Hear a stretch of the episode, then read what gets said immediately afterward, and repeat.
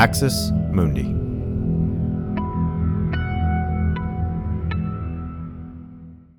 You're listening to an Irreverent podcast.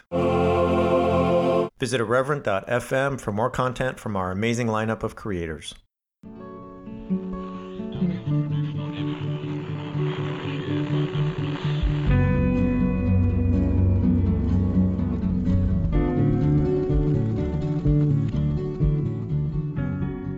Welcome to the series It's in the Code, part of the podcast Straight White American Jesus. My name is Dan Miller, professor of religion and social thought at Landmark College and your host for the series. As always, I uh, want to welcome all of you, say thank you so much for listening, for supporting us. As we always note, Straight White American Jesus is an indie podcast. We don't have any other support than you. So thank you for supporting us. If you would consider being a patron and giving to us financially, we would appreciate that. But regardless of, of financial giving or anything else, thank you for listening. Thank you for supporting us. And I should also say, I always want to hear from listeners. Uh, you can reach me, Daniel Miller Swaj, Daniel Miller S-W-A-J at gmail.com uh, for feedback, ideas about the series, uh, and things like that have slowly been catching up on my emails. Some of you will have heard from me. After some traveling this summer, I'm way behind, but I'm, I'm trying to close the gap. Please keep the emails coming, keep the topics coming. I've had some people who've brought up some really interesting ideas, reflections on recent episodes, and, and uh, those are what keep this going. So thank you for that. Want to dive in today then to a topic that's really over the last couple weeks just really kind of set me off. It's it's sort of taken root and I'm just pretty worked up about it. So I, I think that's what I'm going to talk about today. And it's an issue that I've addressed before, not quite as maybe directly or as, as in such a sort of unified way as I'm hoping to do today. But if you've listened to this series, you'll have heard some of it. If you've listened to Straight White American Jesus for a long time, you'll have heard some of it. But maybe it's been a while. And what I do know as I hear from all of you is that this is something that other people are picking up on and something that, you're wrestling with as well. And it's it's really about how to respond when we hear a certain uh, line of reasoning uh, that we're going to talk about today. And what really sort of pushed me over the edge with this was not just hearing from you, but something I read in a, a social media post or came across. So you're in for for something of a rant. I hope everybody can deal with that. But but here's the idea, right? A while back, I did an episode on what I called Christian health and safety, right? And what I talked about was how the conservative American Christians that constantly target different kinds of vulnerable people, uh, whether it's people of color, whether it's uh, immigrants, whether it is uh, gender minorities, whether it is sexual minorities, whatever it is, when they target these people, but they couch that targeting, they couch that discrimination, they couch that animosity in terms of concern for those people. And one of the groups that I've talked about a lot, a group that that you know anybody who knows me and knows uh, my history knows that that it's, it's a group close to my heart is trans and gender nonconforming youth. We've had this this range of laws and policies aimed at trans uh, youth in particular, all in the name of their protection or to go back a little bit further, bathroom bills and so forth, targeting particularly trans women, all in the name of what? Protecting women and children, right? This is something I talked about. I invite you to go back, look that up if you're interested. But what got my attention the last couple weeks, what I want to talk about here is related to this theme. And it's this claim it is the claim that people who are trans or gender nonconforming, people who experience their gender as something other than or different from what was assigned to them at birth. The idea that those people are mentally ill, that trans or gender nonconforming identity is a mental illness, right? It's not a new argument, but if I've heard it articulated in a specific way that has really got my attention the last couple weeks, and, and that's what I want to talk about, right?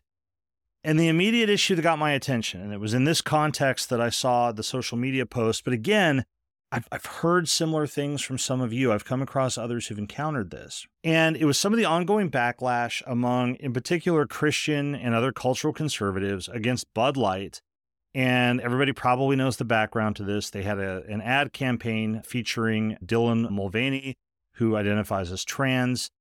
and there was this backlash and the ad campaign was pulled and so forth. It was part of the the broader onslaught from the right on companies celebrating pride and, and things like this, companies like Target, Starbucks, and so forth. Um, so we, we, all know the outrage that took shape on the right, the boycott of Bud Light, and all of that sort of stuff. Okay.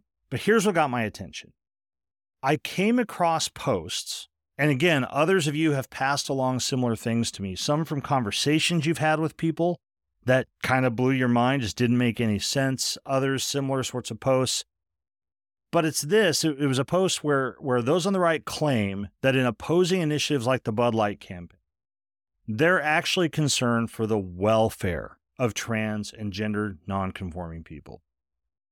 They would say, "Oh, it's it's nothing to do with animus, has nothing to do with hatred, has nothing to do with bigotry. Nope, nope. We oppose the Bud Light campaign uh, because we're the ones who really care about trans and gender nonconforming individuals we target companies like like Target and Starbucks because we're the ones who really really care about trans and gender nonconforming people. That's the claim. Now maybe you've heard this line of reasoning, maybe you haven't. But if you're like me and you track at all with the opposition to trans and gender nonconforming and other queer communities by people on the right, you hear this and you're like, what in the world are they talking about? How can they possibly make this claim? And here's how it goes, right? This is how the reasoning that they deploy goes. This is sort of laying out the code at play here. Okay. They say, well, you know, trans identity, it's, it's a mental illness. It's called gender dysphoria.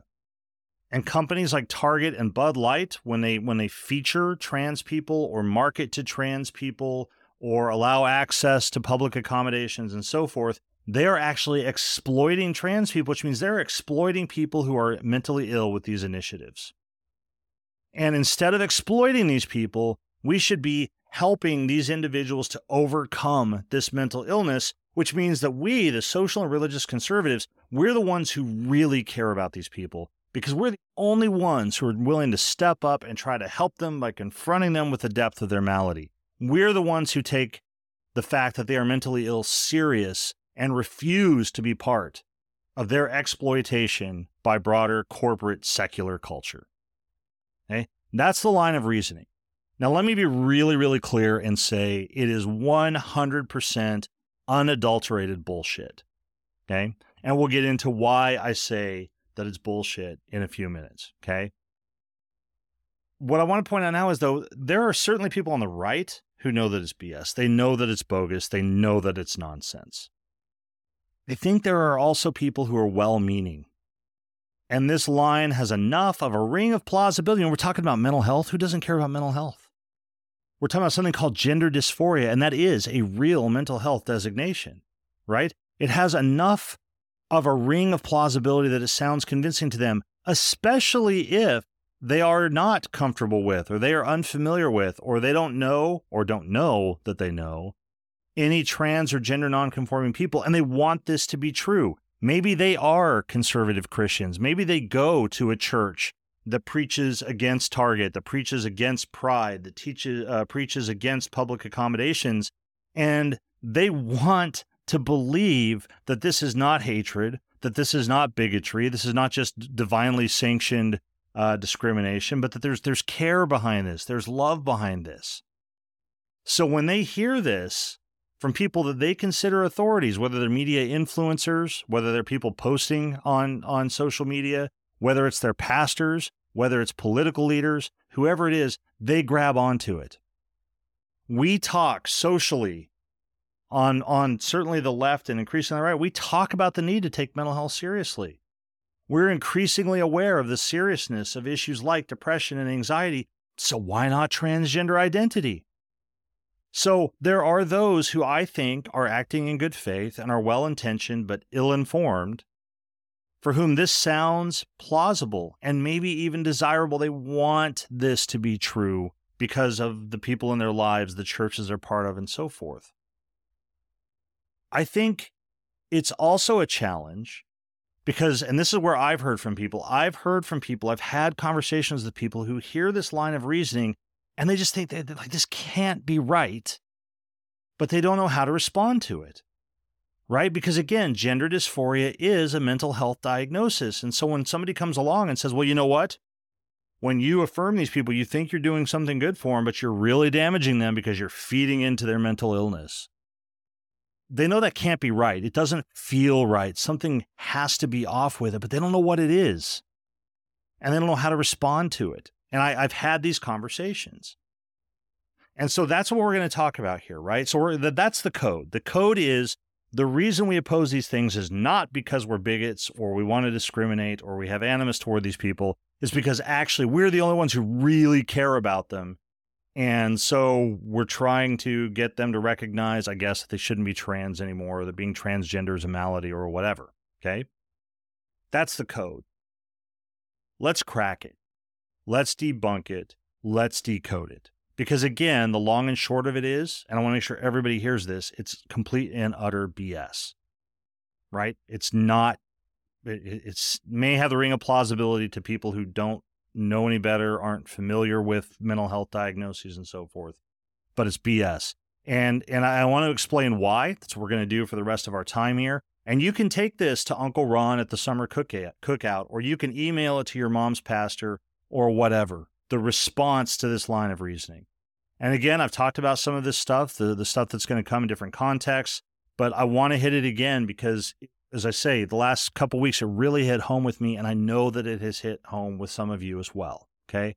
So let's, let's tackle the, the, the big thing first, right? And, and I'm going to get technical here for a few minutes. I hope that's all right with folks because it's important stuff. Okay. Gender dysphoria is a mental health designation in the current edition, which is the fifth edition of this big fat book called The Diagnostic and Statistical Manual of Mental Health Disorders. Everybody just calls it the DSM. If you've ever been to a counselor or a therapist and talked with them, if you have people in your lives who are familiar with that language, if you yourself are a counselor or therapist, you know what the DSM is. You'll have heard of the DSM, okay? And what the DSM is, it's the diagnostic reference that's used by licensed counselors and therapists and others for the diagnosis of mental health disorders. Okay. But here's the key. Okay. And I want everyone to listen carefully. Okay. Gender dysphoria is not the same thing as identifying with a different gender than what you were assigned at birth. Gender dysphoria is not the same thing as transgender identity, as being gender queer or gender fluid, of being gender nonconforming in some way. It is not the same thing. Which means a gender identity that diverges from your assigned gender, right? In other words, when you're born and they take a look between your legs, they look at the genitalia and they say, it's a boy or it's a girl, right? Experiencing a gender identity that diverges from that assignment, that assigned gender, is not a mental health disorder according to the DSM. Okay? And I'm going to go even further than that and say this that on the contrary, recognition and acceptance of people in their experienced gender is the remedy to gender dysphoria. In other words, affirming trans identity, affirming gender nonconforming identity, affirming people who are gender queer, gender fluid, agendered, affirming people in whatever gender they feel to be the gender they embody, that is not in some way reaffirming gender dysphoria. It is the remedy to it. That's what we're going to talk about for the next couple minutes here, because it may sound strange. What do I mean by that? How can it be so different from what people on the right are saying? Well, let's talk about this. And, and those who are really interested, email me about this. I'd love to talk further. I actually talk about this in the first chapter of my book, Queer Democracy. But you don't have to go out and buy my book. I'm happy to, to sort of pass along the information. But this is how it works. The DSM defines gender dysphoria this way, okay? And this, this is me, I'm, quoting directly from the DSM. Gender dysphoria is, again, and I quote, a marked incongruence between one's experienced slash expressed gender and assigned gender of at least six months' duration. It's the end of the quote. And then it goes on and specifies some accompanying behaviors and experiences that, that should be present if somebody's going to have this diagnosis. Okay. So it's the marked incongruence, the sort of gap that opens up between one's experienced gender and their assigned gender. But here's the issue The DSM is also explicit that this does not mean that transgender identity is a mental illness. I'm not making it up. It says it in the DSM. It says it on page 451. If somebody wants to go look it up, it says that this psychological distress, this incongruence that opens up, is the clinical issue, quote, not gender identity itself. In other words, what it's saying is the, the mental health issue is not gender identity. It's not gender nonconformity. It's not trans identity. It's not being gender queer or gender fluid or agender. It is not any of that. It is the distress that comes from the experienced gap between one, one's experienced gender and one's assigned gender at birth. And what does that mean? Well, the DSM tells us that too. And it says that the, that, that distress comes in the form of things like increased risk for suicidal ideation, suicide attempts, suicide, anxiety, impulse control issues, and depression. That the, the, the distress that comes in that gap between one's assigned gender and one's experience or expression of gender, it plays out in these ways. And that is what gender dysphoria is. That is the clinical issue that needs to be addressed. What needs to be addressed is the suicidal ideation, the suicide attempts, anxiety, impulse control issues, depression. That is the target of mental health care. And here's the key here's the kicker this is where the decoding really, really kicks in. And I hope everybody's sticking with me because I know some of this stuff's technical and kind of nuanced and fine grained. And I know most people don't have a copy of DSM 5 sitting on their shelf, right? But I do invite you go to a library, pull it off their shelf, take a look at it. If the issue for mental health is dealing with that anxiety and that depression and impulse control and suicidality and so forth, how do we do that? Guess what? It's not by forcing people to abide to their assigned gender. That's what people on the right want. What they're trying to do is say, well, I don't care if you feel like you're you should should have a female gender. I don't care if you feel like your gender changes over time. I don't care if you feel like you don't have a fixed gender. You need to live by the gender that you were assigned at birth. Is it by doing that? Nope.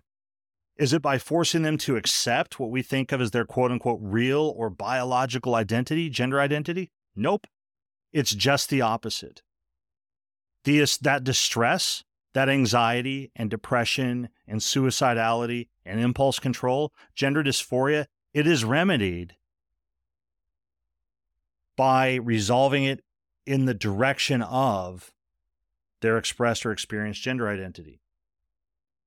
What, what does that mean?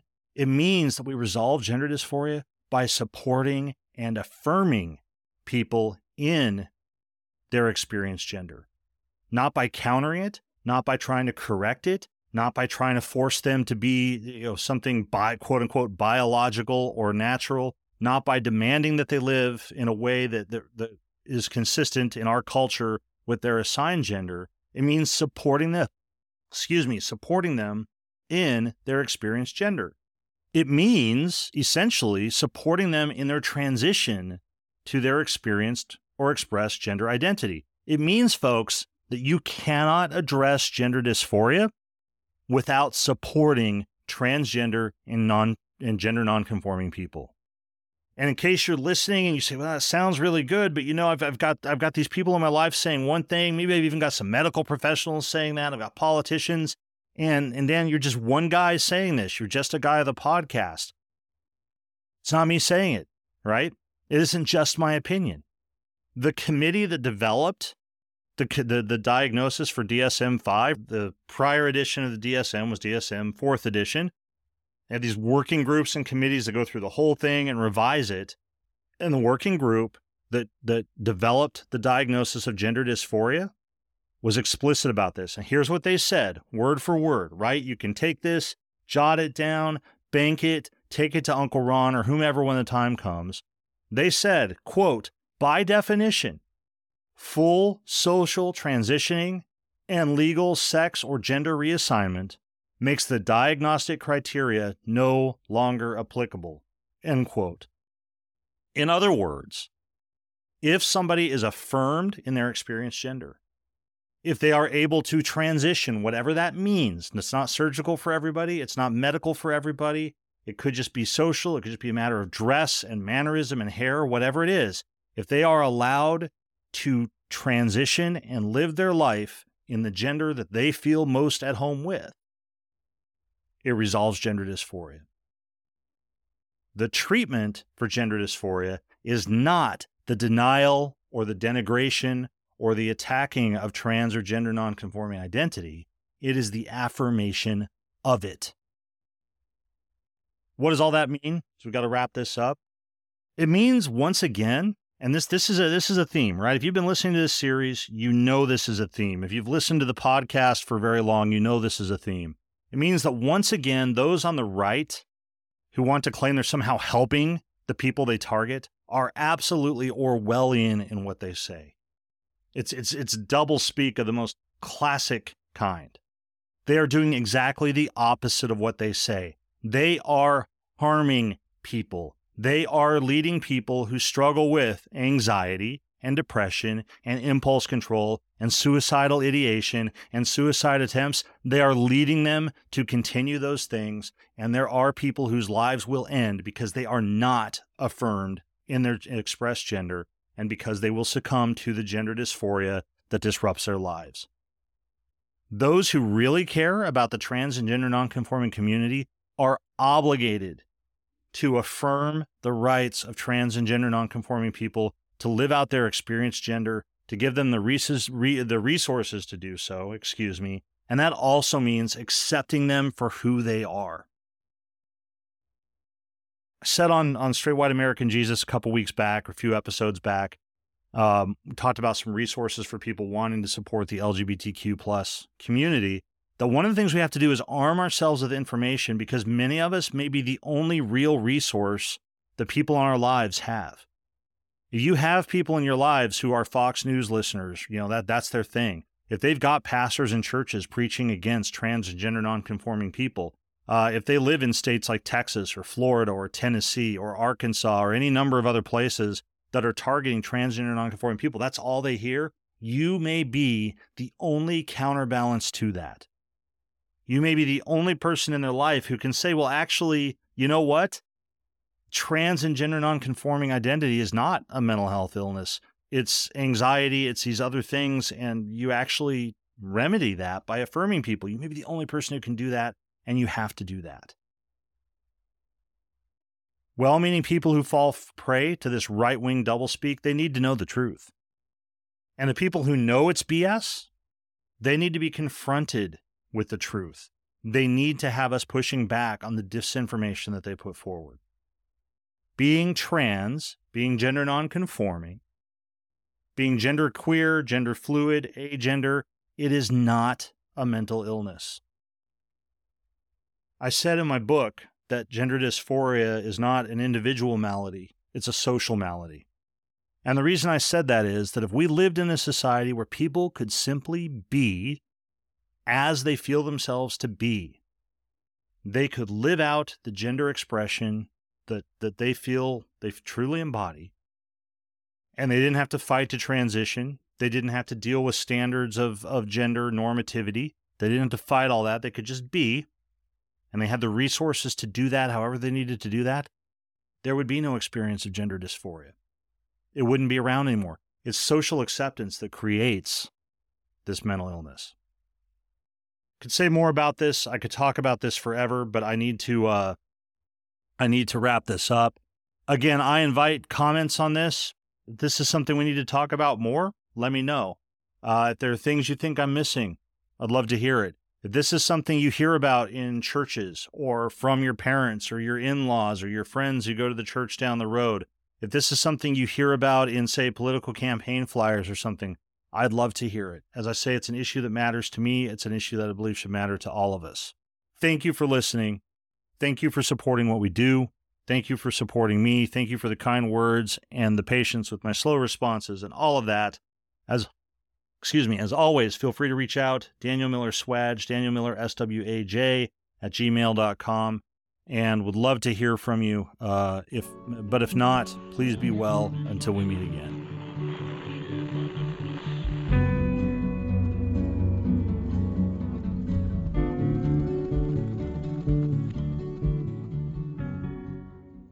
This has been an Irreverent Media podcast.